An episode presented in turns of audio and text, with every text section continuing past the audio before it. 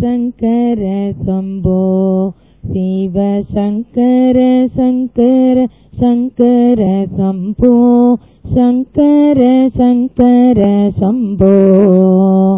அறிவாரும் இல்லையோ ஐயோ என்னை யாரென்று அறியாத அங்க தேசத்தில் வரிதே காமத்தீவில் சிக்கி உள்ளவான் பொருள் தோக்கவோ வந்தேன் நான் தோழி. சங்கர சங்கர சம்போ. சிவ சங்கர சங்கர சங்கர சம்போ. சங்கர சங்கர சம்போ. வந்தவரவை மறந்து மிக்க மாதர் பொன் பூமி மயக்கத்தில் ஆழும்.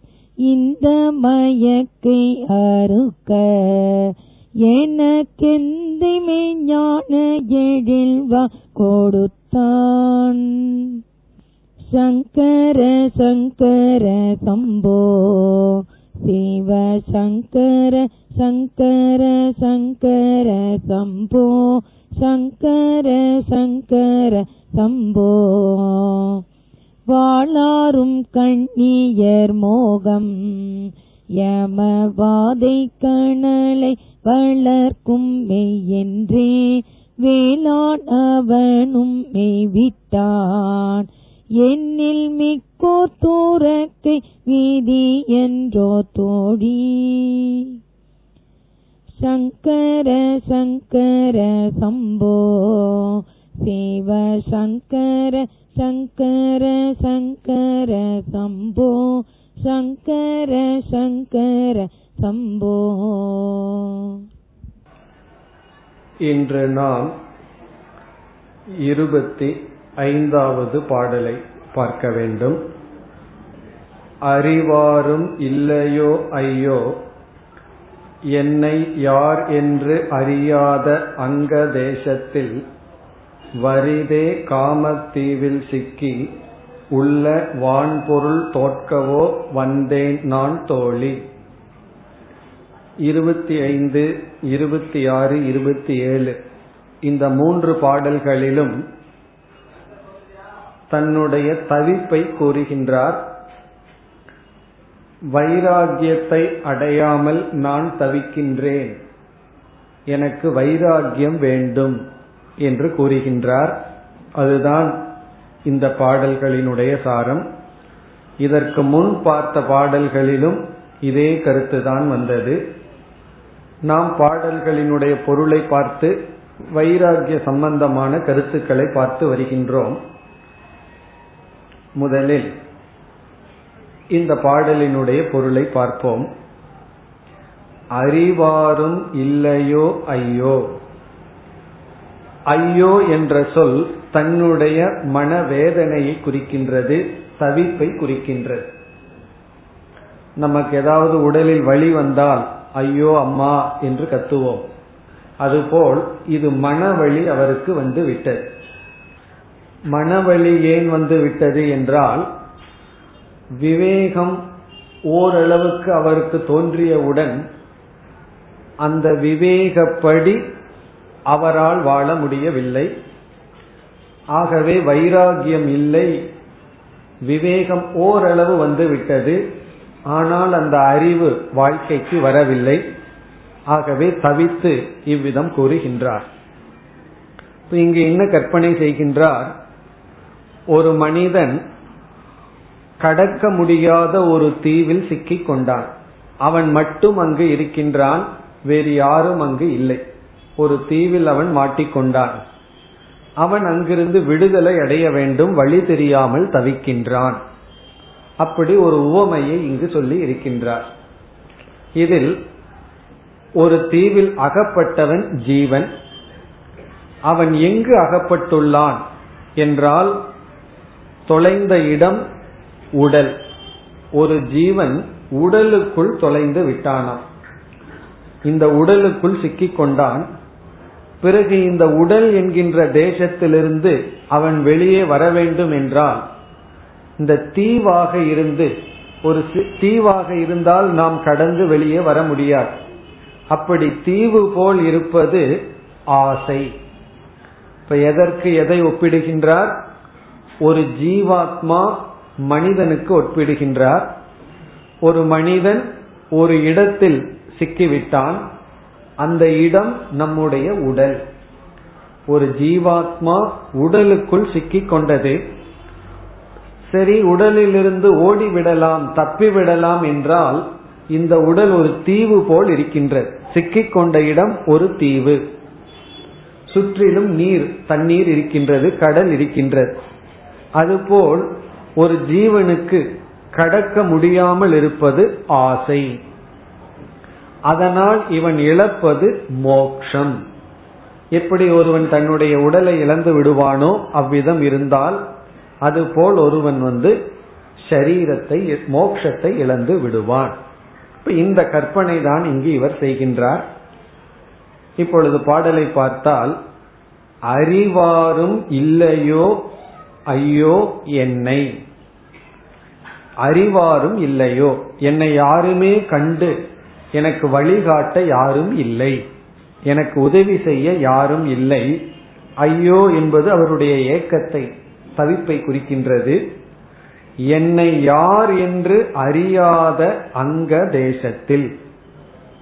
என்னை யார் என்று அறிவாரும் இல்லையோ? என்ன வந்து நீ இப்படிப்பட்டவன் உன்னை நான் வந்து உன்னுடைய இடத்திற்கு அழைத்து செல்கின்றேன்னு எனக்கு அறிவை புகட்டுபவர்கள் யாரும் இல்லை. பிறகு நான் எப்படிப்பட்ட இடத்தில் அகப்பட்டு கொண்டுள்ளேன் என்றால் அங்க தேசத்தில் அங்கம் என்றால் சரீரம் உடல். அங்கமாகின்ற ஒரு இடத்தில் என்னை யார் என்று அறியாத நான் யார்னு சொல்லி தெரியாத ஒரு இடத்துல சிக்கிக் கொண்டேன் பிறகு வரிதே காம தீவில் சிக்கி. அந்த தேசம் எப்படி இருக்கின்றது என்றால் காம தீவு. காமம் என்றால் ஆசை. புலன் வழியாக நம் மனதில் ஏற்படுகின்ற ஆசைகள் புலன் வழியாக இன்பத்தை அடைய வேண்டும் என்கின்ற ஆசைகள். அப்படி காம தீவில் சிக்கி. ஆசை என்ற ஒரு தீவில் நான் சிக்கிக் கொண்டுள்ளேன். இந்த ஆசை எப்படிப்பட்டது? அதை வர்ணிக்கின்றார் வரிதே. வரிதே என்றால் சற்றும் பயனில்லாமல்.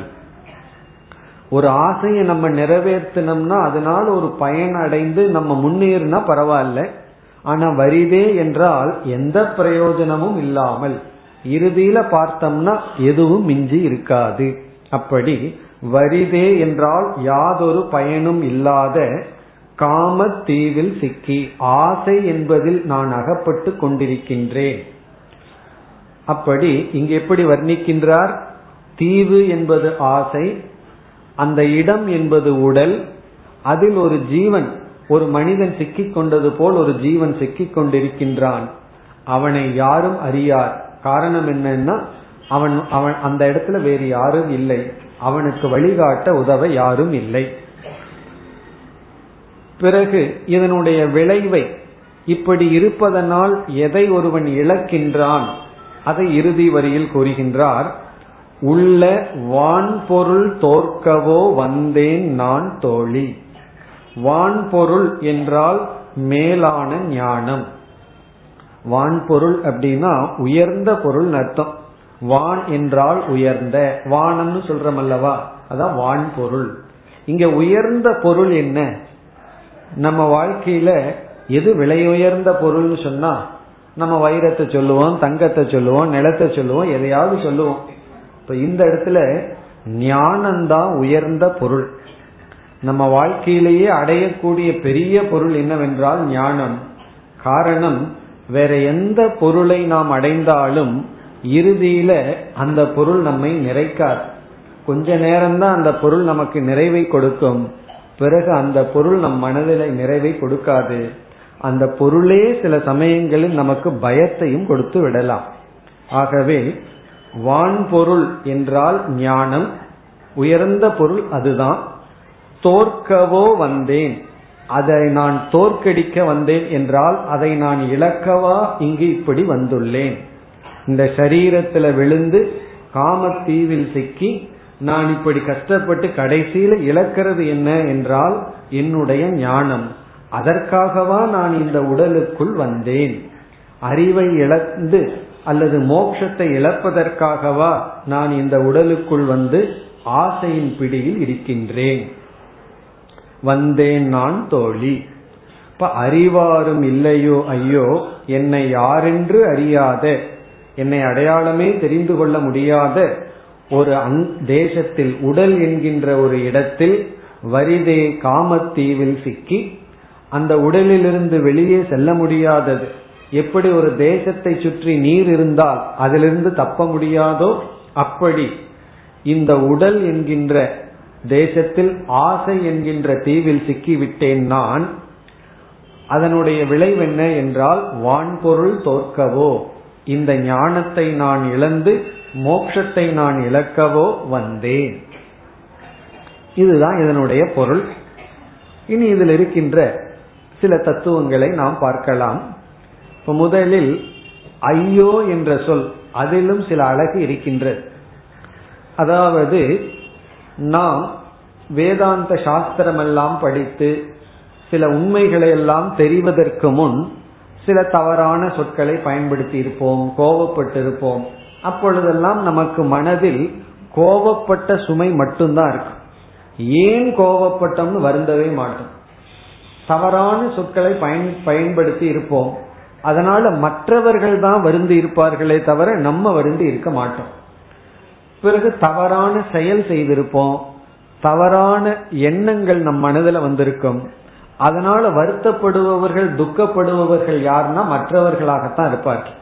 ஏன்னா தவறு செய்தால் அதனுடைய பாதிப்பு சுற்றி இருப்பவர்களுக்கு வரும். ஆனால் வேதாந்த சாஸ்திரத்துக்குள்ள நம்ம கொஞ்ச நாள் வந்து சாஸ்திரங்களை எல்லாம் படிக்க படிக்க நமக்கு ஒரு புதிய அறிவு புதிய நானாக இருக்க வேண்டும் என்ற உணர்வு வந்தவுடன் நமக்கு வந்து முன் இருந்ததை விட உண்மையிலேயே துயரம் இரட்டிப்பாக மாறிவிடும். இத முதல் கிளாஸ்லயே சொன்னா யாரும் வரமாட்டார்கள். நீங்க கொஞ்ச நாள் வேதாந்தத்துக்கு வந்தீங்கன்னா முன்ன இருந்த விட அதிக துக்கப்படுவீர்கள்னு சொன்னா அப்ப எனக்கு ஒரு துக்கம் போதும்னு சென்று விடுவார்கள். அதனால முதல்ல கொஞ்ச நாள் சொல்றதுல வந்துருங்க பிறகு துக்கம் வரும். அதப்புறம் அப்புறம் என்ன பண்ணலாம்னு பிறகு பார்த்துக்கலாம்னு சொல்லிடுவோம் அப்படி என்ன துக்கம் என்றால் இந்த அறிவு வந்து என்ன சொல்லிவிடும்? நீ இப்படிப்பட்ட வார்த்தையா பயன்படுத்துகின்றாய்? உன்னிடத்துல கோபம் வரலாமா? இப்படிப்பட்ட செயல் வரலாமா? பொறாமப்படலாமா என்று நம்ம பொறாமப்பட்டும் கோவப்பட்டும் தப்பான வார்த்தையை பயன்படுத்தி துக்கப்படுவோம். இப்படி நான் இருக்கிறேனேன்னு நினைச்சு துக்கப்படுவோம். முன்ன அந்த துக்கம் இல்லையே. இப்ப அந்த புதிய துக்கம் வந்திருக்கு. அப்ப இவ்வளவு நாள கீதை படிச்சு உனக்கு என்ன கிடைச்சதுன்னா ஒரு துக்கம் பிளஸ்னா. ஒரு துக்கம் எக்ஸ்ட்ரா வந்திருக்கு. இப்ப தாயுமானவர் இந்த மாதிரி நிலைக்கு வராம இருந்திருந்தா இப்படி எல்லாம் ஐயோன்னு சொல்லி வருத்தப்பட்டிருக்க மாட்டார். ஆசையெல்லாம் உள்ள வந்து என்னை கஷ்டப்படுத்துதேன்னு வருத்தப்பட்டிருக்க மாட்டார். சந்தோஷமா இருப்பார். இன்னும் கொஞ்சம் ஆசை எக்ஸ்ட்ரா வருத்துமேன்னு இருப்பார். ஆனா இப்பொழுது துயரப்படுகின்றார். இப்ப இதிலிருந்து நம்ம புரிஞ்சுக்க வேண்டிய விஷயம் சூக்மமான விஷயம் என்னவென்றால் நமக்கு கோபங்கள் பொறாமைகள் எல்லாம் நீங்குதோ இல்லையோ அது இருக்குதேன்னு துக்கப்படுறது தான் அதனுடைய நீக்கத்தினுடைய முதல் படி. நம்ம மனதிலிருந்து அசுத்தங்கள் செல்ல வேண்டும் என்றால் தூய்மை அடைய வேண்டும் என்றால் அதற்கு முதல் படி அதை நினைத்து நம் மனம் வேதனைப்படுதல். அப்ப வேதனையே ஒரு சாதனை ஆகின்றது. அப்படி நம்ம வேதனைப்படும் பொழுது சாதாரண நிலைக்கு வருவோம். எதை வச்சு நம்ம வேதனைப்படுறோமோ உடனே என்ன செய்வோம்? அதை நீக்கிறதுக்கான சரியான முயற்சியில ஈடுபடுவோம். ஒன்று நம்ம கிட்ட இருந்து அது வேதனையே கொடுக்கலன்னா அதை அப்படியே வச்சிருப்போம். இப்ப தலையில வந்து ஒரு சின்ன கட்டி வந்திருக்கு. அது அப்படியே இருக்கு. ஒரு பிரச்சனையும் கொடுக்கலன்னா பேசாம இருப்போம். அது ஏதாவது வழியை கொடுக்க ஆரம்பிச்சதுனா தான் டாக்டர்கிட்ட போய் அதை எப்படி நீக்கிறதுன்னு பார்த்து. சில பேர்த்துக்கு எக்ஸ்ட்ரா கையிலயோ தலையிலயோ ஒரு குரோத் வந்திருக்கும். அது ஒன்றும் அவர்களுக்கு ஒண்ணுமே செய்யாது. டாக்டர் பேசாம ஒன்றும் பண்ணாத வரைக்கும் பேசாம விட்டுருங்கன்றுவாங்க. அப்படி நம்மிடத்துல ஒன்று இருந்து அது தேவையில்லாதது தான். அது துக்கத்தை கொடுக்கலன்னா அதை விட்டு நம்ம நீங்கவே மாட்டோம். ஒன்று இருந்து அது துயரத்தை கொடுத்தால்தான் நம்ம முயற்சி எடுப்போம். எப்படி உடல் வழி இருந்ததுன்னா அதை நீக்கிறதுக்கு முயற்சி பண்றோமோ அதே போல மன வழி வந்தால் அங்கு இருக்கின்ற துயர குறையை நோயை நீக்க முயற்சி செய்வோம். ஆகவே அந்த துயரத்தை நாம் இறைவன் கொடுத்த பிரசாதமாக எடுத்துக்கொள்ள வேண்டும். அந்த துயரம்தான் நமக்குள்ள வேதாந்த சாஸ்திரம் உள்ள போயிருக்குங்கிறதுனுடைய அறிகுறி. பத்து இருபது வருஷம் படிச்சும் கூட இந்த துயரம் வரல அப்படின்னா நம்ம ஏதோ பொழுதுபோக்குக்கு காதுல கேட்டிருக்கோம். உண்மையிலேயே நமக்குள்ள ஒன்னும் போகலின்னு அர்த்தம். அப்படி இப்ப தாய்மானவர் இப்படி துயரப்படுறாரே அப்படின்னு சொன்னா இதுல இருந்து என்ன தெரிகின்றது? அவர் உண்மையிலேயே சாஸ்திரங்கள் எல்லாம் அவருக்குள் சென்றுள்ளது அப்படி வேதனை படுகின்றார் அந்த துயரம்தான் அதை நீக்க நம்மை முயற்சியில் ஈடுபடும். அதனாலதான் அர்ஜுன விஷாத யோகம்னு கீதையினுடைய முதல் அத்தியாயமே அர்ஜுனனுடைய சோகத்தை வர்ணிப்பது. அர்ஜுனனுடைய துயரம்தான் பகவானிடம் தன்னை சரணடைய வைத்தது. துயரம் வரல அப்படின்னா அந்த ஈகோ அந்த அகங்காரம் சரணடையாது. ஏன்னா அகங்காரம் விரும்பாத ஒன்று துயரம். அகங்காரம்னா இந்த நான்கிற கர்வத்துக்கு துயரம் வேண்டாம் இந்த நான்கிறதுக்கு எது வேண்டாமோ அது தன்னுடைய விருப்பத்துக்கு மீறி வரும் பொழுதுதான் அந்த அகங்காரத்துக்கே புத்தி வருது. நான் நான் சொல்லிட்டு இருந்தேன் என்னால எதையும் சாதிக்க முடியும் நினைச்சேன் ஆனா இந்த துயரத்திலிருந்து மீள முடியவில்லையே. அப்போ என்னுடைய நான்கிறதுக்கு மேல ஒரு சக்தி இருக்கின்றது. என்று இந்த அகங்காரத்துக்கு எப்ப பணிவு வரும்? என்னுடைய அறிவினாலேயே துயரத்தை நீக்குவேன்னு அர்ஜுன முயற்சி பண்ணான். அதுல தோல்வி அடையும் பொழுதுதான் அவனுக்கு வந்து சரணாகதி. என்னுடைய அறிவு என்னுடைய மனம் எனக்கு பயனில்லைன்னு சொல்லி பகவானிடம் சரணடைந்தான். சிஷ்ய பாவத்தை அடைந்தான். அப்படி இந்த ஐயோங்கிற சொல்லுல ஒரு பெரிய தத்துவமே அடங்கி இருக்கின்றது. அவர் தன் மனதில் வருகின்ற இந்த தீய எண்ணங்கள் செயல்கள் சொற்கள் இதை நினைத்து வேதனைப்படுகின்றார்.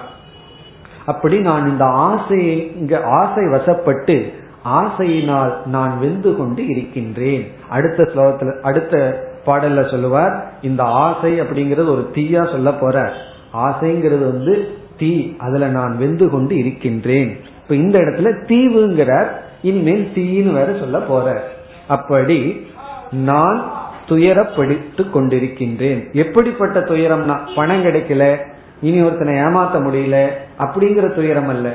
என்னை நான் ஏமாற்றி கொண்டிருக்கின்றேன். அதையும் நாம் பார்த்தோம். உண்டோ நம்மை போல வஞ்சர். நம்மைய போல ஏமாற்றுவர்கள் யாராவது இருக்கிறார்களா? அப்படின்னு வேற நம்ம பார்த்திருக்கோம். அப்படி இந்த இடத்துல என்ன சொல்கின்றார்? நான் நான் துயரப்படுகின்றேன். இந்த ஆசையில நான் சிக்கிக் கொண்டிருக்கின்றேன் அதுதான் இந்த ஐயோங்கிற சொல்லில் அமைந்துள்ள தத்துவம். இனி அடுத்த கருத்துக்கு சென்றால் அறிவாரும் இல்லையோ ஐயோ என்னை யாரென்று அறியாத அங்க தேசத்தில் இங்க அங்க தேசத்தில் சொல்லி உடலை இங்கு குறிப்பிடுகின்றார். அதாவது இந்த உடலுக்குள்ள நான் வந்து விட்டேன். எப்படியோ இந்த உடலுக்குள்ள நான் வந்து பிரவேசம் செய்து விட்டேன். ஜீவாத்மாவாகிய நான் உடலை அடைந்து விட்டேன். இனி இந்த உடலிலிருந்து எப்படியாவது நான் மீண்டு வர வேண்டும். அப்ப இந்த உடலை நான் நன்கு பயன்படுத்தி மோட்சத்தை அடைய வேண்டும். அதை விட்டுட்டு நான் வந்து இந்த உடலிலிருந்து வருகின்ற உடலினால் கிடைக்கின்ற இன்பத்தை மூழ்கி என்னை நான் இழந்துவிடக் கூடாது. அதனாலதான் சாஸ்திரத்துக்குள்ள நம்ம போனோம்னா எல்லா வேதாந்த சாஸ்திரத்திலும் முதலில் இந்த உடலினுடைய பெருமையும் பேசப்படும். இந்த உடல் மனித சரீரத்தினுடைய பெருமையை பேசுவார்கள். எல்லா ஜென்மத்தை காட்டிலும் மனித ஜென்மம் மேன்மையானது என்று மனித ஜென்மத்தினுடைய பெருமை பேசப்படுகிறது. காரணம் இந்த மனித சரீரத்தின் மூலம்தான் நாம வந்து மோட்சத்தை அடைய முடியும். வேற எந்த ஜென்மத்தை எடுத்தாலும் நம்மால மோட்சத்தை அடைய முடியாது. ஆகவே மனித சரீரத்தினுடைய பெருமை வேதாந்தத்தினுடைய முதல் டாபிக் ஜெந்தூனாம் நரஜென்ம துர்லபம்னு சொல்லி எல்லா ஜென்மங்களிலும் மனித சரீரம்ங்கிறது கிடைப்பதற்கு அரிது. அரிது அரிது மானிடராய் பிறத்தல் அரிதுன்னு எல்லாம் பாடுகிறார்கள் அல்லவா? அதனுடைய அர்த்தமே அந்த அரிதுங்கிறதையே நம்ம உணர்வதில்லை. காரணம் என்னவென்றால் இந்த உடலை வந்து மற்ற உடல்களை எடுத்திருந்தா அதனால என்ன பலனை அடையவோமோ அதையே இந்த உடலையும் வச்சு அடைஞ்சு கொண்டு இருக்கோம். இப்போ ஒரு மிருகமா பிறந்திருந்தா என்ன செஞ்சிருப்போம்? சாப்பிடுவோம். பிறகு தூங்குவோம். பிறகு இனப்பெருக்கத்தை அந்த மிருகங்கள் செய்யும். அவ்வளவுதான் அதனுடைய வாழ்க்கை. பிறகு காலத்தை கழிச்சிடும் இப்போ ஒரு பூனையெல்லாம் பார்த்தா அதுக்கு என்ன டியூட்டி இருக்கு என்ன வேலை இருக்கு? சாப்பிடுது தூங்குது. பிறகு இனப்பெருக்கத்தை செய்கின்றது இதுதான் அதனுடைய வாழ்க்கை. இப்போ அதே போல மனிதனும் உண்கின்றான் சம்பாதிக்கின்றான் உறங்குகின்றான் சந்ததியை வளர்க்கின்றான். பிறகு இறந்து விடுகின்றான்னு சொன்னா இப்ப மனிதனுடைய உடலை எடுத்து மனித உடலினாலும் மட்டும் அடையக்கூடியதை அவன் அடையவில்லை என்றால் இப்ப மிருக உடலையே எடுத்திருக்கலாமே. எதுக்கு மனித உடல் எடுக்கணும்? மிருக உடல் எடுத்திருந்தா இதை விட ரொம்ப சௌகரியம். ஏன்னா மனிதனுக்கு மூணு வேளை சாப்பிடணும்னு எல்லாம் இருக்கு. ஆனா மிருகத்துக்கு அப்படி இல்லை. மாடை பாரு சாப்பிட்டே இருக்கும். பூனையை வந்து சாப்பிட்டே இருக்கு. நாய்க்கு வந்து சாப்பிட்றத தேடுறதுக்கு தான் வேலை. பிறகு வேற வேலை ஒன்றும் கிடையாது. அப்படி அது இதை விட நல்லா இருந்திருக்கலாம். இப்ப மனித உடலை எடுத்திருந்தா மிருகங்களினால் அடைய முடியாத ஒன்றை நம்ம அடையணும். அடைய முடியாத ஆனந்தத்தை அடையணும். இப்ப மிருகங்களினால் அடைய முடியாத ஆனந்தம் பல படித்துறைகளில் இருக்கின்றது. இப்போ ஒரு நாய் வந்து இனி ஒரு நாய்க்கு கொடுத்து அது பா சாப்பிட்றத பார்த்து இது சந்தோஷப்படாது. ஆனா மனுஷனால அது முடியும். தியாகம் செய்ய முடியும். தியாக சுகத்தை மனிதன் அனுபவிக்கலாம். தானம் பண்றதுனால வர்ற சுகத்தை அனுபவிக்கலாம். புலனை பயன்படுத்துறதுனால சுகம் இருக்கும். அதை அமைதிப்படுத்துவதனால் புலன் இன்பத்தை தியாகம் செய்வதனால் அதிக இன்பத்தை அனுபவிக்கலாம். இப்படி மனிதன் தான் அதிக இன்பத்தை அனுபவிக்க முடியும். மற்ற மிருகங்களை காட்டிலும். அப்போ மனித சரீரத்தை எடுத்து மிருக சரீரத்தினால மட்டும் வர்ற இன்பத்தை அனுபவிச்சோம்னா வான்பொருள் தோற்றுவிடும். நம்ம வந்து உண்மையிலேயே தோற்று விடுகின்றோம் அதாவது இந்த உடலை எடுத்ததுனால மட்டும் நமக்கு பிரயோஜனம் கிடையாது. அதுக்கு ஒரு உதாரணம் வந்து சொல்லுவார்கள். ஒரு வனத்துல சமைக்கிறதுக்காக மரக்கட்டைகளை பொறுக்கி கொண்டு இருக்கும் பொழுது அது ஒரு விஷயம் தெரியாத அந்த பெண் வந்து என்ன செய்தால் சந்தனக்கட்டையும் பெருக்கி அதை வந்து சமைக்கிறதுக்கு பயன்படுத்தினாலும் அப்படி சந்தனக்கட்டையை வந்து சமைக்கிறதுக்கு பயன்படுத்துறது போல நம்ம சரீரத்தை வந்து வெறும் இன்பத்துக்காக மட்டும் பயன்படுத்துதல். ஏன்னா அந்த கட்டைக்கு அதை விட உயர்ந்ததுக்கு பயன்படுத்தலாம்? அதே போல நம்ம சரீரம்ங்கிறது சந்தனக்கட்டையை போல. அதை நம்ம வந்து உயர்ந்ததுக்கு பயன்படுத்தணும். இல்லை என்றால் இவர் இங்கு சொன்னது போல வான்பொருள் தோற்க. நான் வந்து இதுல தோல்வியை அடைந்து விடுகின்றேன். இந்த உடலுக்குள் புகுந்து அங்க தேசத்தில் இந்த அங்க தேசத்தை நான் அடைஞ்சு நான் காமங்கிற தீயில சிக்கிவிட்டால் நான் வந்து என்னையே இழந்து விடுகின்றேன். இந்த சரீரத்தை எடுத்ததனுடைய பலனை இழந்து விடுகின்றேன். இதைத்தான் உபனிஷத்துக்களும் மிக அழகாக வர்ணிக்கும். இகச்சேத் அவேதீத் அத சத்தியம் அஸ்தி இந்த ஜென்மத்திலேயே நீ தெரிந்து கொண்டால் சத்தியமஸ்தி என்றால் வாழ்க்கைக்கு ஒரு அர்த்தம் இருக்கின்றது. இல்லை என்றால் மகதி வினஷ்டிகி. நமக்கு கிடைக்கின்ற நஷ்டம் என்னவென்றால் மிக மிக பெரிது. பிறகு கட்டோபனிஷத்திலையும் இந்த ஜென்மத்துல தான் நம்ம வந்து ஆத்ம ஞானத்தை நன்கு அடைய முடியுமா? மற்ற ஜென்மங்களிலெல்லாம் தெளிவா தெளிவாக அடைய முடியாது. அது தேவ சரீரமானாலும் சரி. காரணம் என்னன்னா அங்கெல்லாம் புல இன்பங்கள் அதிகம் இந்திரியங்களும் கூட அதிகமா இருக்கலாம். ஆனா இங்கதான் நமக்கு நம்மை தூய்மைப்படுத்த துயரம் பாதி இருக்கின்றது நம்மை உற்சாகப்படுத்த இன்பமும் பாதி இருக்கின்றது. இந்த பேலன்ஸா இருக்கிறது பூலோகம் தான் அதனால இரவு பகல் எப்படி சமமா இருக்கோ இங்க எல்லாமே சமமா இருக்கு. இப்ப இன்ப துன்பமும் சமமா இருக்கும் பொழுது நம்ம இந்த உலகத்தை ஆராய்ச்சி பண்ணி ஞானத்தை அடைவதற்கு மிக மிக சுலபம். ஆகவே இந்த மனித ஜென்மத்தை நாம் மனித ஜென்மத்தினால் மட்டும் அடையக்கூடியதில் பயன்படுத்த வேண்டும். மனுஷ ஆனந்தத்தையும் அடையலாம் பிரம்மானந்தத்தையும் அடையலாம்.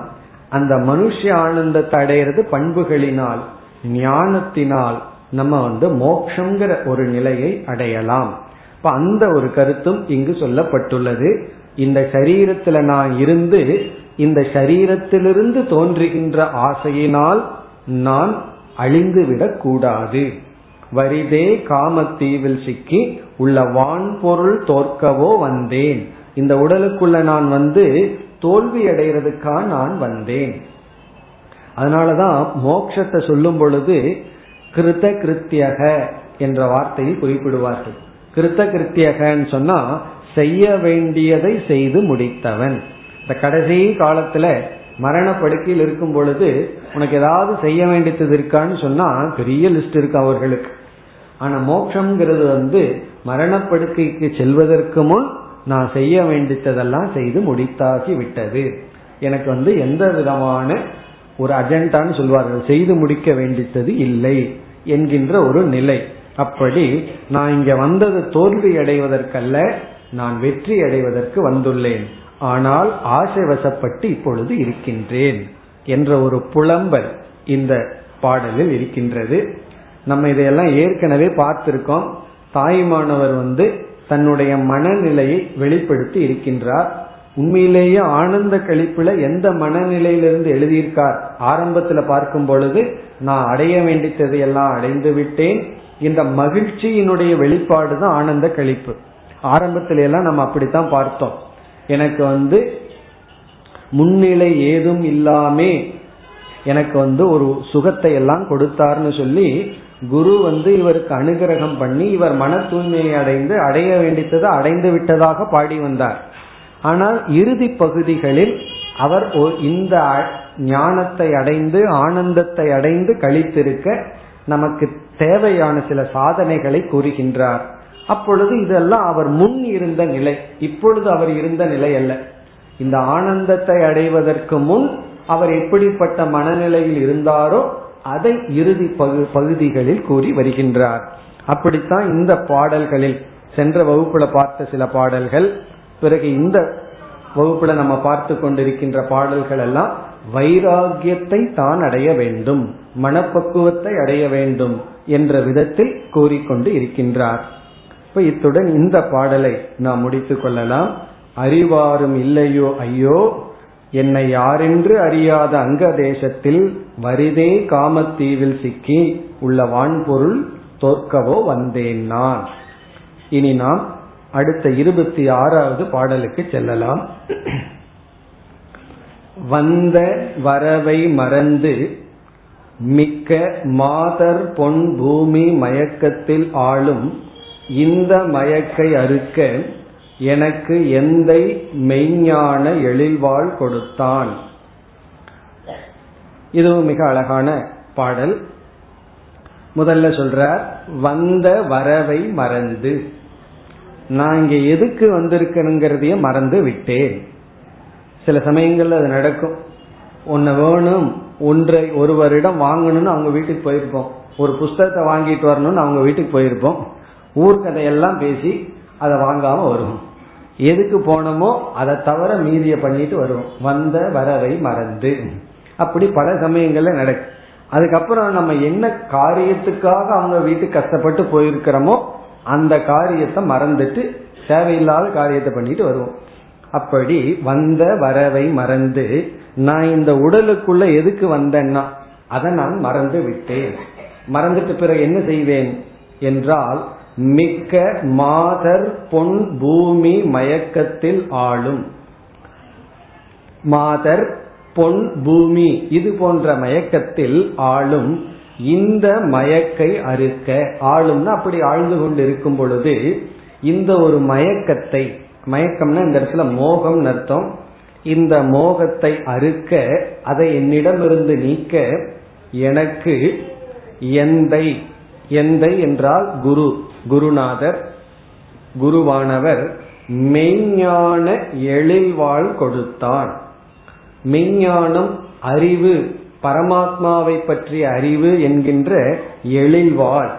வாள்னு சொன்னாவே அறுத்து தள்ளுவது வெட்டு தள்ளுவது எழில்னா அழகான வாள். அந்த காலத்துல எல்லாம் பார்த்தா அரசர்கள் எல்லாம் அந்த கத்தியிலயுமே அதுல ஒரு வேலைப்பாடு இருக்கு அழகா இருக்கு. அது உண்மையிலேயே அது என்ன பண்ணதுன்னா ஒருத்தனை கொல்றதுதான். இருந்தாலும் அதுல ஒரு அழகு இருக்கும் ஒரு வேலைப்பாடு செய்து வச்சிருப்பார்கள். அதான் எழில்வாள்னு சொல்ற. எழில்வாள் கொடுத்தான். இதுதான் என்னுடைய பொருள். மிக எளிமையான பாடல் தான் வந்த வருவை மறந்து மிக்க மாதர் பொன் பூமி மயக்கத்திலாலும் இந்த மயக்கை அறுக்க இந்த ஆசைகளை என்னிடமிருந்து நீக்க எனக்கு குருநாதர் ஞானம் ஆத்ம ஞானம் என்கின்ற வாளை கொடுத்தார். இதுதான் இதனுடைய பாடல். இனி இதில் இருக்கின்ற சில தத்துவங்கள் அல்லது சில விளக்கங்களை பார்ப்போம். முதலில் வந்த வரவை மறந்து. இருக்கும் போய் பார்த்தா கண்டுபிடிச்சிடலாம். அந்த பொருளை கவர் பண்ணி எல்லாம் வைக்கல. இப்ப இவன் என்ன நினைச்சான்? ஒன்பது மணிக்கு தானே போயிருக்கோம். ஆறு மணி வரைக்கும் நேரம் இருக்கே. கொஞ்ச நேரம் இதை பார்த்துட்டு போவோம். பிறகு கொஞ்ச நேரம் அதை பார்த்துட்டு போவோம்னா. இப்ப இந்த காலத்து சீரியல் போல. இன்னைக்கு மட்டும் இதை பாத்துக்கிறேன் இனிமேல் வேண்டாம்னா இல்லையே அந்த முடிவு நல்லா இருக்கே. அடுத்த வாரம் அது கொஞ்சம் இன்ட்ரெஸ்டா இருக்கு. நாளைக்கும் பார்த்துருவோம். இப்படியே தொடர்றது போல. இவன் என்ன பண்ணா? எல்லாம் சுத்தியும் பார்த்துட்டு கடைசியில் என்னாச்சுன்னா இவனுக்கு நேரம் இல்லை. அப்படி அது சுவாமிஜி வந்து ரொம்ப பெருசா அத கதையா சொல்லுவார். வந்த வரவை மறந்து. அதான் இங்க. எதுக்காக இந்த கண்காட்சிக்குள்ள நான் போனேன்னு சொன்னா அந்த வேடிக்கை பார்க்கறதுக்கு நான் போகல. அதற்காக போயிருந்தா அதை பார்க்கலாம். ஆனா அது எனக்கு ஒரு சோதனை ஒரு டெஸ்டா இருந்தது. அதற்குள்ள போய் நான் அந்த கவர்ச்சி பொருள்களை எல்லாம் தாண்டி இருக்கிற பொருளை நான் கண்டுபிடிக்கணும்னு போனேன். அப்படி அதை விட்டு விட்டு நம்ம என்ன பண்ணிட்டோம்? இந்த உலகத்துக்குள்ள நம்ம எதற்கு வந்திருக்கோம் என்றால் நம்மை நாம் தூய்மைப்படுத்த வந்துள்ளோம் அல்லது உண்மையை உணர வந்துள்ளோம். பகவான் வந்து எத்தனையோ சரீரத்தை கொடுத்தார்.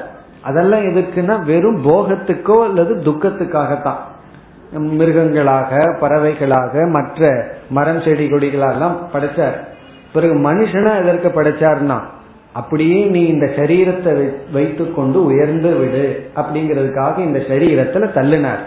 அப்ப இந்த உடலுக்குள் நான் எதற்கு வந்தேன்? இப்ப வந்த வரைவைனா நான் எதற்குள்ள வந்திருக்கேன்? மீண்டும் இந்த உடல் தான் இந்த சரீரத்துக்குள்ள நான் வந்திருக்கேன். எதற்காக வந்தேன்னா இந்த உடலை ஒரு கருவியாக பயன்படுத்தி என்னை நான் உயர்த்தி கொள்ள வந்துள்ளேன். மீண்டும் வந்து நான் ஒரு மிருகமாக அடிமையாக இல்லாமல் இருக்க வந்துள்ளேன். பிருகதாரண்யக்க உபனிஷத்துல இந்த ஜீவர்களை எல்லாம் தேவானாம் பசுகு என்று அழைக்கும். நாமெல்லாம் தேவர்களினுடைய பசுக்கள். தேவானாம் பசுகுன்னு சொன்னா எப்படி நமக்கு மாடு இதெல்லாம் என்னன்னா நம்ம கிட்ட அது மாட்டிட்டு இருக்கு. அது நம்ம சொல்றத கேட்கணும். நம்ம எதை தூக்க சொல்லணுமோ அதை தூக்கணும். அப்படி நமக்கு ஒரு பசு நமக்கு ஒரு அடிமை பொருளாக அவைகள் இருக்கின்றது. மாடு இருக்கு ஆடு இருக்கு மற்ற மிருகங்களை எல்லாம் நம்ம வந்து பயன்படுத்துறோம். அப்படி இந்த மனிதர்கள் தேவர்களுக்கு பசு. நம்ம தேவர்களுக்கு ஆடு மாடு மாதிரி இருக்கிறோமா? காரணம் என்னன்னா அவர்களுக்கெல்லாம் ஆகுதி கொடுத்துட்டு இந்த தேவர்கள்னா சில சமயங்கள்ல இந்திரியங்கள்னு அர்த்தம் இருக்கு. அதுக்கு கொடுக்க வேண்டியது எல்லாம் கொடுத்துட்டு நம்ம அடிமைப்பட்டு கொண்டு இருக்கின்றோம் இப்ப அந்த கருத்தை உபனிஷத் சொல்லி என்ன சொல்கின்றது? அதனாலதான் ஒரு ஜீவன் மோட்சத்தை அடைய விரும்பினால் தேவர்களுக்கு அது பிடிக்காதான். காரணம் என்ன? ஒரு பசு போயிடும். உபனிஷத் சொல்கின்றது இப்ப நம்ம கிட்ட ஒரு பத்து மாடு வச்சிருக்கோம். ஒரு மாடு நம்ம விட்டு போயிட்டா நமக்கு அது பிடிக்குமோ? பிடிக்காது. காரணம் என்ன? ஒரு சர்வெண்ட் நம்ம விட்டு போச்சே. வேலை செய்யறதுக்கு ஒரு ஒன்று குறைந்து விட்டதே. அதே போல தேவர்களுக்கு ஒரு மனிதன் சென்று விட்டால் அவர்களுக்கு பிடிக்கலாம் நம்ம மோட்சத்தை அடைஞ்சிட்டான். என்ன ஒரு ஆள் நமக்கு போயிடுறானே. அப்படி அதே போல சில பேர் சர்வன்ஸ் வச்சிருப்பாங்க வீட்டுல வேலையாள். அது போயிட்டா இவர்களுக்கு துக்கம் வந்துடும். வேலையாள் போயிடுதே நம்ம விட்டேன். அப்படி தேவர்களுக்கெல்லாம் நம்ம பசுவாக இருக்கின்றோம். அந்த அடிமைத்தனத்திலிருந்து மீள வேண்டும். அடிமை மோகத்திலிருந்து நாம் மீள வேண்டும். அப்படி மீளாமல் அடிமைப்பட்டு இருக்கின்றோம். அதான் வந்த வரவை மறந்து. நான் எதற்காக இங்க வந்துள்ளேன் என்பதை மறந்து விட்டு பிறகு இப்படி மறப்பதற்கு என்ன காரணம்? என்றால் வெளியே உலகத்தில் இருக்கின்ற இன்பத்தை கொடுக்கின்ற பொருள்கள். அத சாஸ்திரத்துல வந்து மீண்டும் பிருகதாரண்யக்கத்திலேயே மூன்று விதமான ஆசைகள் சொல்லப்படும். ஒன்று வந்து புத்திர ஏஷனா இரண்டாவது வித்தேஷனா மூன்றாவது லோகேஷனா. இது உபனிஷத்து வாக்கியம். ஏஷனா என்றால் ஆசை புத்திரேஷனா புத்திரன்னா குழந்தை. இந்த புத்திரன்கிற சொல்லல மனைவி மக்கள் உறவினர்கள் எல்லாத்தையும் குறிக்கும். ஏன்னா புத்திரன் மகன் சொன்னாவே மனைவி வருகின்றால் பிறகு மற்ற உறவினர்கள் எல்லாம் வருகிறார்கள். புத்திரன் பிறகு வித்தம். வித்தம்னா பணம். பணம்ங்கிறது வந்து இந்திரியத்திற்கு இன்பத்தை கொடுக்கின்ற பொருள்கள். அதை வந்து வித்தம்னு இங்கு சொல்லப்படுகின்றது. பிறகு லோகம் என்றால் ஆட்சி செய்தல் பவர். பவர்னு சொன்னா நம்ம சொல்படி நாலு பேர் கேட்கணும்னு வேற விரும்புவோம். பணம் இருக்கு பிறகு எல்லாம் உறவினர் இருக்கார்கள். நம்ம சொன்னா யாருமே கேட்கலனா நமக்கு சந்தோஷமாவா இருக்கும்? என்னதான் இருந்தாலும் நான் சொல்றது கேட்கறதுக்கு ஒரு ஆளே இல்லையே. நான் சொல்றபடி கேட்கறதுக்கு வீட்டுல ஒரு ஆளே இல்லையேன்னு சொன்னாலும் நம்ம துக்கப்படுவோம். அதனாலதான் ஒருத்தர் சொன்னார் என்னுடைய வீட்டுல நான் சொன்னபடி கேட்கறதுல ஒரே ஒரு ஜீவன் தான் அப்படின்னார். யாருன்னு கேட்டா தான் வளர்த்துற நாயா. நாய் தான் நான் சொன்னபடி கேக்குது. ஏன் நாய் வளர்த்துறாங்க தெரியுமோ? மற்றவங்களை யாராவது அடிச்சோம்னா அவங்க பத்து நாள் பேச மாட்டாங்க வரமாட்டார்கள். நாய் அப்படி இல்லை. அடிச்சோம்னா திரும்பி அது வந்துடும் அப்படி அன்பு நமக்கு செலுத்துற ஒரு ஜீவன் அது. நம்ம அன்புக்கு ஏங்கிட்டு இருக்கோம். சரி அதுகிட்டையாவது அந்த அன்பை வாங்குமோன்னு சொல்லி வாங்கி கொள்கிறார்கள். இதெல்லாம் நம்ம பெரிய இடத்துல நடத்துற விஷயம். ஏன்னா பணம் இருக்கும். இந்த பணத்தை பாதுகாக்கணும்னு எல்லாத்தையும் விட்டு விடுவார்கள். அன்பு செலுத்துறதுக்கு யார் இருக்காது. இப்படிப்பட்ட ஜீவனாவது அன்பு செலுத்தட்டும்னு ஏங்கி இருப்பார்கள். அப்படி இந்த மூன்று ஆசைகளை நம்ம மனதில் இருக்கிற அனைத்து ஆசைகளையும் சாஸ்திரம் மூன்று கூறாக பிரித்து விட்டது. ஒன்று மனிதர்கள் உறவுகள். இரண்டாவது பொருள்கள் இன்பத்தை கொடுக்கின்ற பொருள்கள். அது வீடு உணவு ஆடை இது போன்ற பொருள்கள். மூன்றாவது மனிதர்கள் மீது நமக்கு இருக்கின்ற உரிமை பவர் பதவி.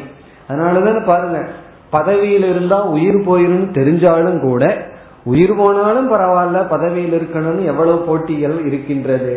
அதே போல எந்த வீட்லயும் ஒரு பொசிஷன் இந்த வீட்டுல நான் தான் தலைவன் நான் தான் தலைவி. விட மாட்டேங்கிறமே. காரணம் என்ன?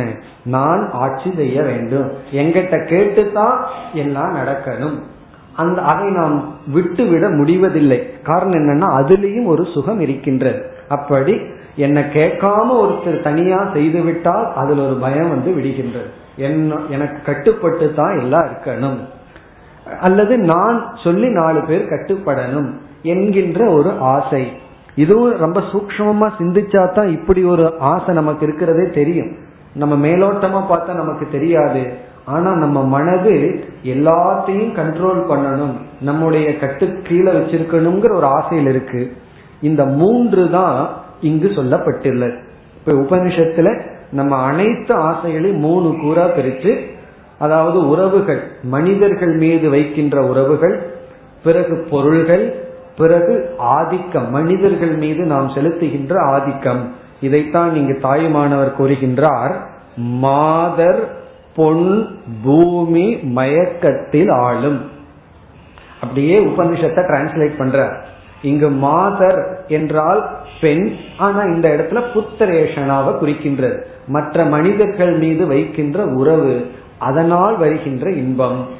பிறகு பொன் என்பது வித்தம் பணம். இங்க வெறும் தங்கம் மட்டும் அல்ல. பொன் என்றால் நம்ம வந்து பொருள்கள் என்று பொருள். எந்தெந்த பொருள்கள் எல்லாம் நமக்கு இன்பத்தை கொடுக்கின்றதோ அந்த பொருள்கள் எல்லாம் பொன். பிறகு பூமி. இந்த இடத்துல பூமி என்பது ஆட்சி செய்வதை குறிக்கின்றது. நம்ம வந்து மண் ஆசைன்னு சொல்வோம் அல்லவா? அதைத்தான் இங்க பூமின்னு சொல்ற. மண் ஆசை என்றால் மண் ஆசைன்னு சொன்னா மண்ணை சாப்பிடுறதுக்கு ஆசைன்னு அர்த்தம் கிடையாது. ஆட்சி செய்கின்ற ஆசை. இந்த நிலம் எனக்கு இந்த நிலம் என்னுடையது இந்த நிலத்தில் இருப்பவர்களெல்லாம் என்னுடைய அடிமை. இந்த வீடு என்னுடையது வீட்டுக்குள் இருப்பவர்களெல்லாம் என்ன கேட்டுத்தான் செய்யணும். வயதான காலத்துல எல்லாத்துக்கும் என்ன பிரச்சனை தெரியுமோ? எங்கிட்ட சொல்லாம போயிட்டான். எங்கிட்ட கேட்காம செஞ்சுட்டான். இதுதான் துக்கம். இந்த துக்கம் ஏன் வருது? அதான் மண்ணாசை. என்ன இப்ப நான் ஒருத்தன் உயிரோடு இருக்கிறது தெரியலையா? நான் வெறும் ஜடமா நான் தானும் சம்பாதிச்சு போடுறேன் இப்படி எத்தனையோ வசனங்கள் எல்லாம். அது என்னை விட உங்களுக்கு நல்லா தெரியும். கேட்டிருப்பீங்க கேள்விப்பட்டிருப்பீங்க. அப்படி இதெல்லாம் ஏன் சொல்கிறார்கள்னா இந்த மூன்று ஆசைகள் நமக்கு இருக்கின்றது. இந்த ஒவ்வொரு ஆசையை வெல்றது அவ்வளவு சுலபம் இல்லை. திரிபுரத்தையும் பகவான் வந்து திருப்பினால் எரித்தார்னு படிக்கிறோம் அல்லவா? இந்த மூன்று ஆசைகளையும் அந்த ஈஸ்வரன் வந்து எரித்தாருங்கிறதான் தாத்பரியம். அப்படி நம்ம வந்து எத்தனையோ ஆசைப்பட்டு இருக்கோம் நினைச்சிட்டு இருக்கோம் ஆனா எல்லா ஆசைகளையும் இந்த மூன்று பகுதியில பிரிச்சிடலாம். ஒன்று உறவுகள் இரண்டாவது பொருள்கள் மூன்றாவது ஆதிக்கம் அல்லது பதவி. மற்றவர்களை வந்து நம்ம கீழே வச்சிருக்கணுங்கிற ஒரு ஆசை. அப்படி எல்லாத்துக்கும் அந்த ஆசை இருக்கு. இந்த ஆசையில் மய மயக்கத்தில் ஆளும். இப்படிப்பட்ட ஆசையில நான் மயங்கி விட்டேன். நான் வந்தது எதற்குனா இந்த இதுல மயங்கிறதுக்கு அல்ல. இந்த உடலை ஒரு கருவியா வச்சு மோட்சத்தை அடையிற வந்தேன். இறைவனுடைய தத்துவத்தை உணர நான் வந்தேன். மேலான இன்பத்துக்கு வந்துள்ளேன். இப்ப ஆரம்பத்திலேயே மோட்சம்னு சொன்னா யாருக்கும் புரியாது. ஒரு மிருகம் அல்லது மனித சரீரத்துல சாதாரணமா அனுபவிக்கிற இன்பத்தை விட அதிக இன்பத்தை அனுபவிக்கிறதுக்காக நான் வந்தேன். ஆனா என்னன்னா கீழான இன்பத்தில் இருக்கின்றேன். எனக்கு மேலான இன்பத்துக்கான இடத்துக்கு வந்து நான் வந்து கீழான இன்பத்தில் இருக்கின்றேன். நம்ம வந்து நம்ம கடலையை கொடுத்து எண்ணெய் வாங்க போயிட்டு கடலையை கொடுத்து புண்ணாக்க வாங்கிட்டு வந்தா எப்படி இருக்கும்னா? அப்படி நம்ம எதுக்கு கடலையை கொண்டு போய் கொடுத்தோம்னா என்ன வாங்குறதுக்காக போனோம். ஆனா அதை விட்டுட்டு அந்த சைடு எஃபெக்ட் அவங்க புண்ணாக்கு அதை சாப்பிட்டு பார்த்து நல்லா இருக்கே அப்படின்னு அதை வாங்கிட்டு வந்தது போல நான் இங்க வந்தது எதற்குனா மேலான ஒன்றுக்கு இந்த சைடு எஃபெக்ட் போல வந்தது என்னன்னா இது போன்ற இன்பங்கள். பதஞ்சலி யோக சூத்திரத்துல சொல்றார் இந்த மனதை எல்லாம் கட்டுப்படுத்தினா எத்தனையோ சித்திகள் எல்லாம் வரும். அதெல்லாம் எதற்குனா இதெல்லாம் மோட்சத்துக்கு தடைகள்னு சொல்லி அவரே ஒரு சூத்திரத்துல சொல்றார். அப்படி நமக்கு இந்த உலகத்திலிருந்து கிடைக்கின்ற சித்துக்களாகட்டும் புகழாகட்டும் பெயராகட்டும் இன்பங்கள் இதெல்லாம் இதுல எல்லாம் மயங்கி இதெல்லாம் நான் வந்து மயங்கி மயங்கி இருக்கின்றேன். இதனுடைய விளைவு என்னன்னா இதுல மயங்கிறதுனால எனக்கு வந்து வான்பொருள் தோற்கவோ.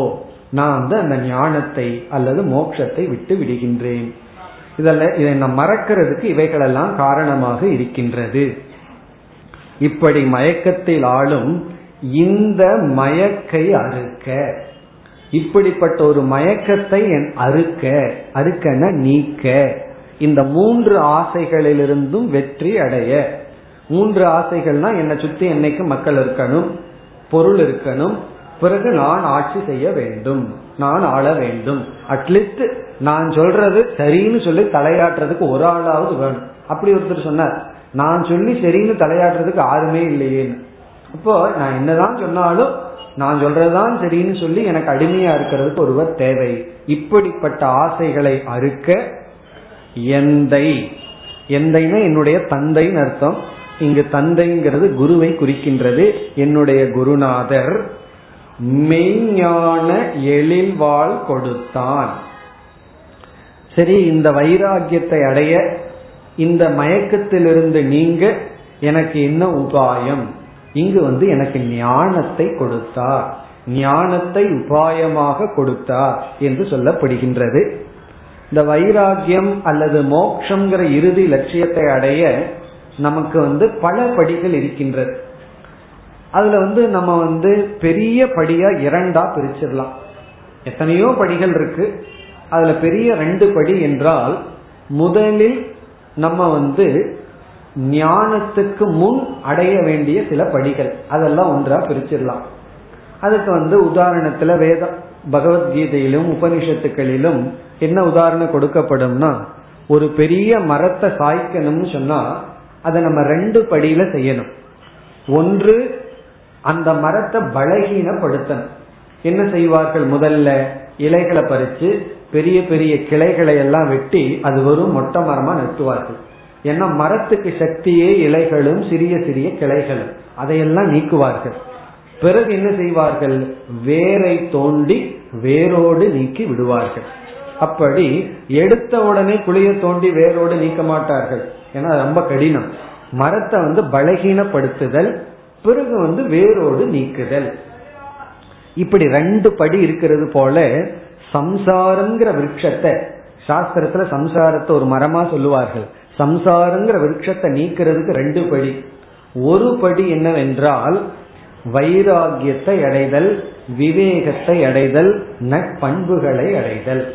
நல்ல பண்புகளை எல்லாம் அடையும் பொழுது சம்சாரத்தினுடைய ஸ்ட்ரென்த் சக்தியானது குறைந்து விடுகின்றது. அது வந்து மரத்தில் இருக்கின்ற மற்றதையெல்லாம் நீக்குவது போல. அப்ப அந்த இடத்துல நம்ம என்ன அடைகின்றோம் என்றால் அறிவின் மூலமாக அனாத்மாவை பற்றிய ஞானத்தை அடைய வேண்டும். இப்ப இதுக்கு விவேகம் வந்து மெஞ்ஞானம் அல்ல. அது வந்து அனாத்ம ஞானம். அனாத்ம ஞானம்னா இந்த உலகத்தினுடைய தன்மையை புரிந்து கொள்ளுதல். இந்த உலகத்தினுடைய தன்மையை நம்ம புரிஞ்சுக்கிறது இல்லை இந்த உலகத்தினுடைய உலகத்தினுள் இருக்கின்ற பொருள்களினுடைய உண்மை தன்மை நம்ம என்ன பண்ணியிருக்கோம்? ஒரு பொருளை பார்த்து இப்போ ஒரு சிகரெட்டுன்னு ஒரு பொருள் இருக்கு. என்ன சொல்கிறார்கள்? அதை நம்ம அணுகி அதை நம்ம அனுபவிச்சோம்னா ஒரு இன்பம் கிடைக்குது. அது உண்மைதான். இல்லைன்னா அவர்கள் ஏன் அந்த மாதிரி எல்லாம் செய்கிறார்கள்? ஆனா அது அந்த பொருளினுடைய ஒரு பகுதி. நாணயத்தினுடைய இனியொரு பகுதி என்னன்னா அது நம்மை அடிமைப்படுத்துகின்றது. மற்றவர்களுக்கும் நமக்கும் நோயை கொடுக்கின்றது. பக்கத்தில் இருப்பவர்களுக்கெல்லாம் துன்பத்தை கொடுக்கும் ஹிம்சையை கொடுக்கின்றது. பிறகு வந்து இறுதியில் நோயை கொடுக்கின்றது. இது இரண்டாவது பகுதி. அப்படி இந்த உலகத்துல கொடுக்கின்ற ஒரு பொருளினுடைய ஒரு பகுதியை மட்டும் பார்க்கிறோம். இனி ஒரு பகுதியை பற்றிய அறிவை அடைதல் உணர்தல். அப்படி இதான் அனாத்ம ஞானம். அனாத்ம சொரூபத்தை நாம் புரிந்து கொள்ளுதல். இப்ப அனாத்மான இந்த உலகம் உலகத்தினுடைய முழு தன்மையை உணர்தல். நம்ம பாதியத்தான் உணர்ந்து வச்சிருக்கோம். எந்த பாதினா எது தற்காலிகமா இன்பத்தை கொடுக்குதோ அதை மட்டும் தெரிஞ்சு வச்சிருக்கோம். அதெல்லாம் நல்லா சொல்லுவார்கள். இந்த ஹோட்டலுக்கு போனா இந்த ஐட்டம் நல்லா இருக்கும். இந்த ஹோட்டலுக்கு போனா இந்த ஐட்டம் நல்லா இருக்கும். இதுவும் ஞானம் தான் இல்லைன்னு சொல்லல. ஆனா அந்த வடை பஜ்ஜி இருக்கே அதுல இனி ஒரு பகுதி இருக்கு. அது என்னன்னா கொலஸ்ட்ரால் நோய் பிறகு எத்தனையோ. இருக்கு அப்படி இந்த உலகம் கொடுக்கிற இன்ப பகுதி மட்டும் தெரிகின்றது. துன்ப பகுதி தெரிவதில்லை. அதோடையும் தெரிஞ்சா நமக்கு வைராகியம் கிடைக்கும். அப்படி விவேகத்தினுடைய துணை கொண்டு உலகத்தை ஆராய்ச்சி செய்து வைராகியத்தை அடைதல். அப்புறம் நட்பண்புகளை எல்லாம் அடைதல். இப்போ ஒரு பொருளை நான் அனுபவிச்சேன்னா ஒரு பங்கு சுகம். அதை தியாகம் பண்ணா அதை விட அதிக சுகம். அதை அனுபவிச்சு பழகுதல். அப்புறம் வந்து இனி ஒருத்தன் நல்லா இருக்கான்னு சொல்லி நமக்கு வயிறு அறிஞ்சு என்ன பிரயோஜனம்? அந்த பொறாமையை நீக்குதல். மற்றவர்களிடம் ஒப்பிடாமல் இருத்தல். இப்படிப்பட்ட சில நற்குணங்கள். பிறகு கோபப்படுறதுனால என்ன பலன்? கோபப்படுறதுனால முதல்ல இந்த கோபம் கோபப்படுறவங்களை அழிச்சிருமா? மீறிதான் கோபம் யார் மீது படுறோமோ அவங்களை அழிக்குமா? இந்த கோபத்துக்கு வந்து சேர்ந்தாரை கொல்லின்னு சொல்லுவார்கள். தீ வந்து சேர்ந்தவர்கள் அதை அழிச்சிரும் கடைசியில தானும் அழிஞ்சிரும். அப்படி இந்த கோபம் யாரிடம் இருக்கின்றதோ அவர்களை முதலில் அழிச்சு அதுக்கு மேல மீறி இருந்தா தான் மற்றவங்களை அழிக்கின்றது. அப்படி தீயுக்குள்ள ஒரு கட்டைய போட்டோம்னா முதல்ல அதை அழிக்கும். அதுக்கு மேலதான் மற்றதை அழிக்கும். அந்த விதத்தில் நட்பண்புகளை எல்லாம் நாம் அடைந்து இந்த துயரம் கொடுக்கின்ற சம்சாரத்தை பலகீனப்படுத்துதல். அப்படி பலகீனப்படுத்தினதுக்கு அப்புறம்தான் நமக்கு ஒரு பலம் வரும். என்ன பலம்னா இறை ஞானத்தை ஆத்ம ஞானத்தை அடைய பலம் நமக்கு கிடைக்கும். இதத்தான் உபனிஷத் நாயமாத்மா பலகீனேன லவ்யக பலமற்றவனால் இந்த ஆத்மாவை அடைய முடியாதுன்னு சொல்கின்றது. அப்படிப்பட்ட பலத்தை அடைந்து ஆத்ம ஞானத்தை அடைய வேண்டும். நம்ம முதல்ல எதை அடையணும்னு பார்த்தோம்? அனாத்ம ஞானத்தை அடையணும். பிறகு ஆத்ம ஞானத்தை அடையணும். ஆத்ம ஞானமும் நமக்கு அறகுறையா இருக்கு. நான் நான் சொல்லும் போது ஏதோ ஒரு அறிவு இருக்கே அது ஆத்மா தான் அனாத்ம ஞானத்திலையும் அறகுறை ஆத்ம ஞானத்திலையும் அறகுறை. இப்ப நம்ம என்ன பண்றோம்? முழுமையா அனாத்ம ஞானத்தை அடைஞ்சு வைராகியத்தை அடையிறோம். ஆத்ம ஞானத்தை அடைஞ்ச உடனே முழுமையான நிறைவை அடைகின்றோம். அப்படி மனம் நிறைந்தவுடன் இந்த மயக்கங்கள் எல்லாம் நம்மை விட்டு சென்று விடுகின்றது. இங்க எழில்வாழ் மெய்ஞானம்ங்கிறது வந்து ஆத்ம ஞானம் அப்ப நமக்கு ரெண்டு அறிவு தேவைப்படுகின்றது.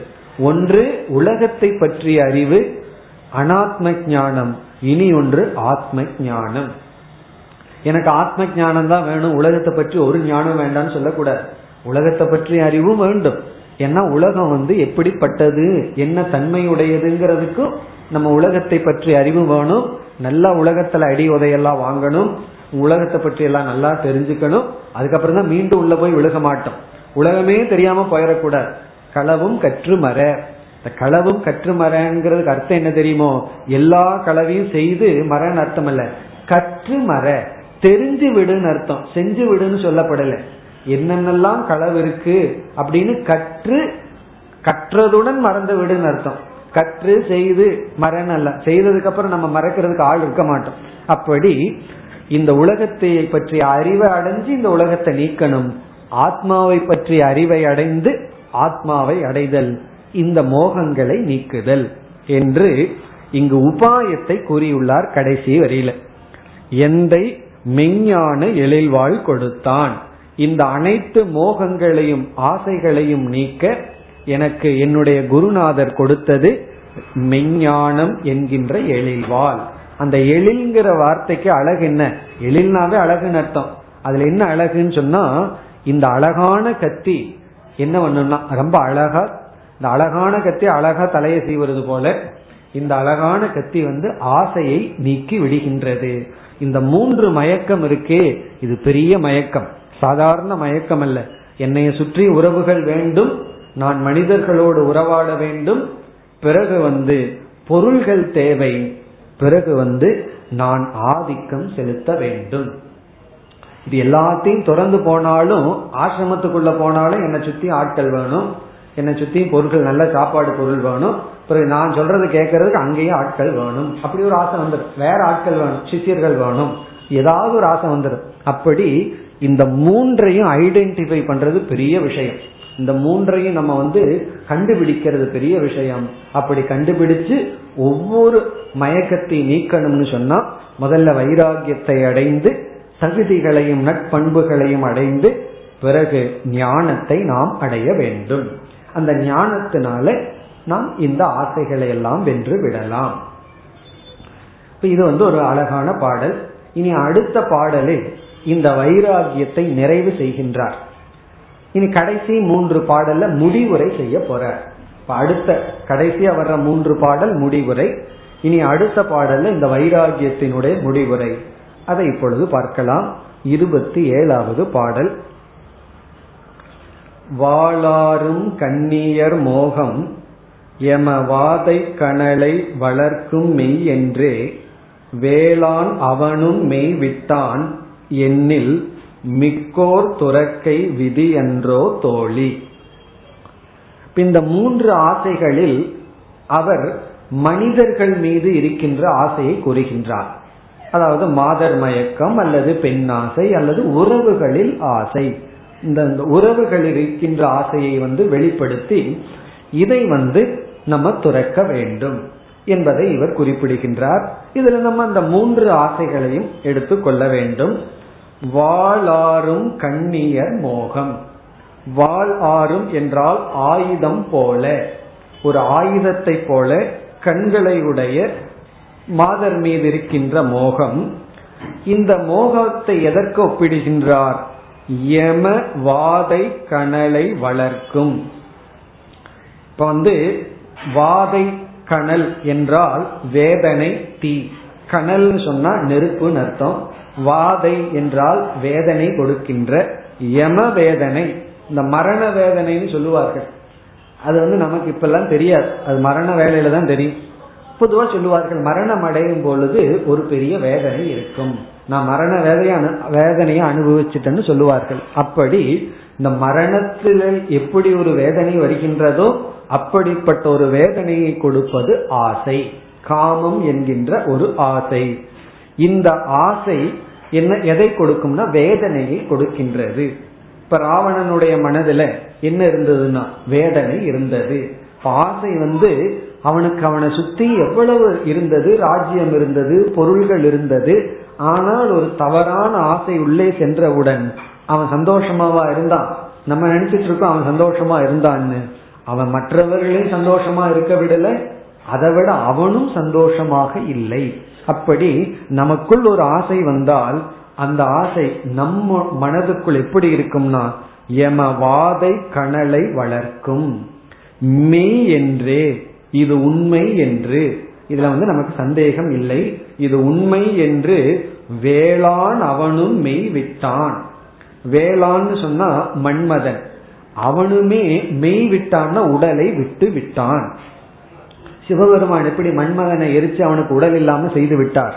அப்படி மண்மகன் என்ன நினைச்சானா இந்த காமம் என்கின்ற ஆசை நம்மை வேதனைப்படுத்துகின்றது. அதனால எனக்கு உடல் இருந்தா தானே எனக்கு உடலே வேண்டாம் என்று அவன் சாம்பலாகி விட்டான். அப்படி வேளாண் அவனும் மெய் விட்டான். மெய் விட்டான சரீரத்தை விட்டு விட்டான். இந்த மன்மதனுக்கு உடல் இல்லை உருவம் இல்லை என்று சொல்வார்கள். இதனுடைய பொருள் என்னவென்றால் அது உருவமில்லாத ஒரு ஆசை. அப்படி இவன் வந்து ஏன் உடலை விட்டான்னா அது வந்து தீ. அது வந்து அவனை துயரப்படுத்துகின்றது. எண்ணில். எண்ணில்னா ஆகவே இப்படி இந்த ஆசைகள் எல்லாம் மனதிற்குள்ளிருந்து நம்மை வேதனைப்படுத்துவதனால் மிக்கோர். மிக்கோர் என்றால் மேலானவர்கள் பெரியவர்கள் துறக்கை விதி என்றோ துறக்கை என்றால் துரத்தல். இந்த ஆசையிலிருந்து மீண்டு வருதல் விதி என்றோ. விதி என்றோன்னா முறை அல்லவா? இதை விட வேண்டும் அல்லவா? அப்படி வாளாறும் கண்ணியர் மோகம் இப்படி இருக்கின்ற ஒரு மோகம் எம வாதை கணலை வளர்க்கும். வேதனை தீ மரண வேதனை என்கின்ற தீயை இது வளர்க்கின்றது.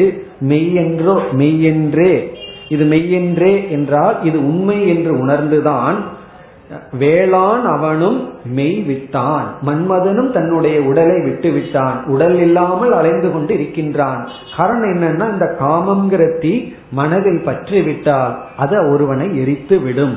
என்னில் இப்படி இருக்கின்ற காரணத்தினால் மிக்கோர் மேலானவர்கள் துறக்கை விதி என்றோ இதை விட்டு விடுதல் துரத்தல்ங்கிறது முறை என்றோ முறைதான்.